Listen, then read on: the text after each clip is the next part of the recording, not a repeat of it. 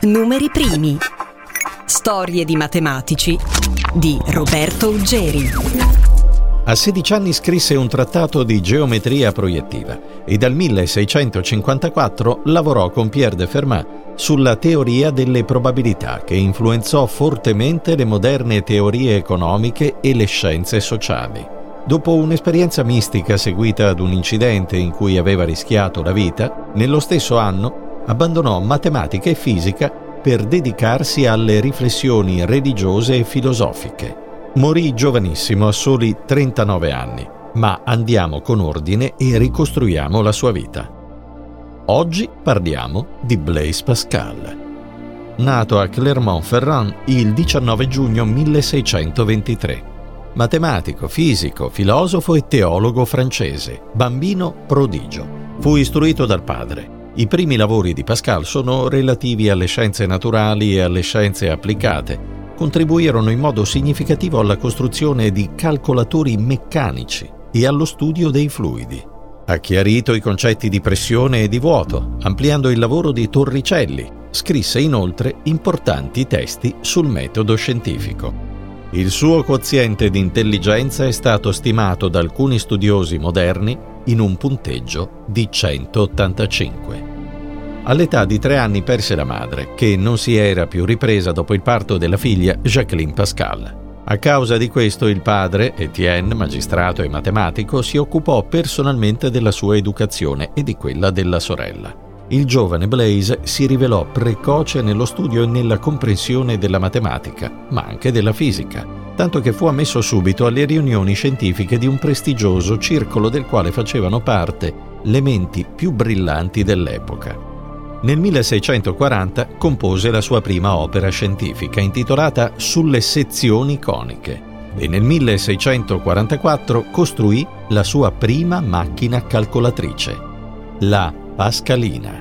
Nel 1646 suo padre, che si era ferito in una caduta, fu curato da due gentiluomini della corrente dei Giansenisti un movimento religioso, filosofico e politico che proponeva un'interpretazione del cattolicesimo sulla base della teologia elaborata nel XVII secolo da Giansenio, o meglio Cornelis Otto Jansen, conosciuto appunto con il nome latinizzato di Giansenio, teologo vescovo cattolico olandese, ritenuto il fondatore di una dottrina dichiarata eretica dalla Chiesa cattolico romana dopo la sua morte. L'impianto base del giansenismo si basava sul fatto che l'essere umano nascesse in origine corrotto e quindi inevitabilmente destinato a commettere il male. Senza la grazia divina l'uomo non poteva far altro che peccare e disobbedire alla volontà di Dio. Ciò nonostante alcuni esseri umani erano predestinati alla salvezza, mentre altri purtroppo no.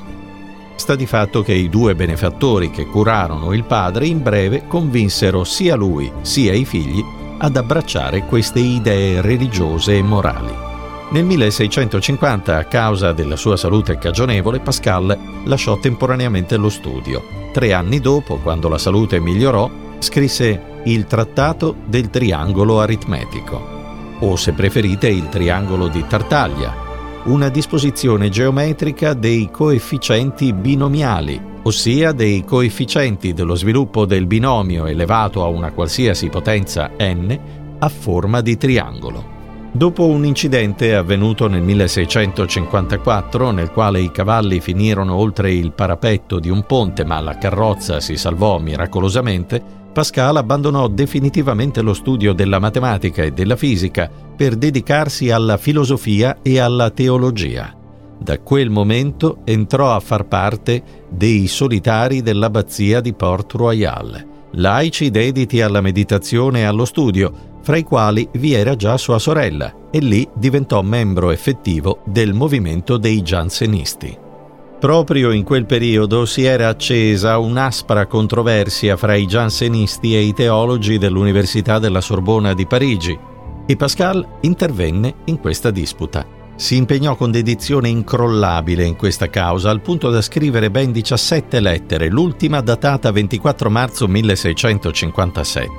Nel 1660 il re Luigi XIV ordinò però la distruzione di queste lettere. Proprio mentre pubblicava le sue lettere, Pascal concepì l'intenzione di scrivere una grande opera apologetica del cristianesimo, oltre che del giansenismo. La sua salute era però già compromessa, malferma. Era diventato ancora più fragile. Morì, dicevamo, a soli 39 anni, il 19 agosto 1662.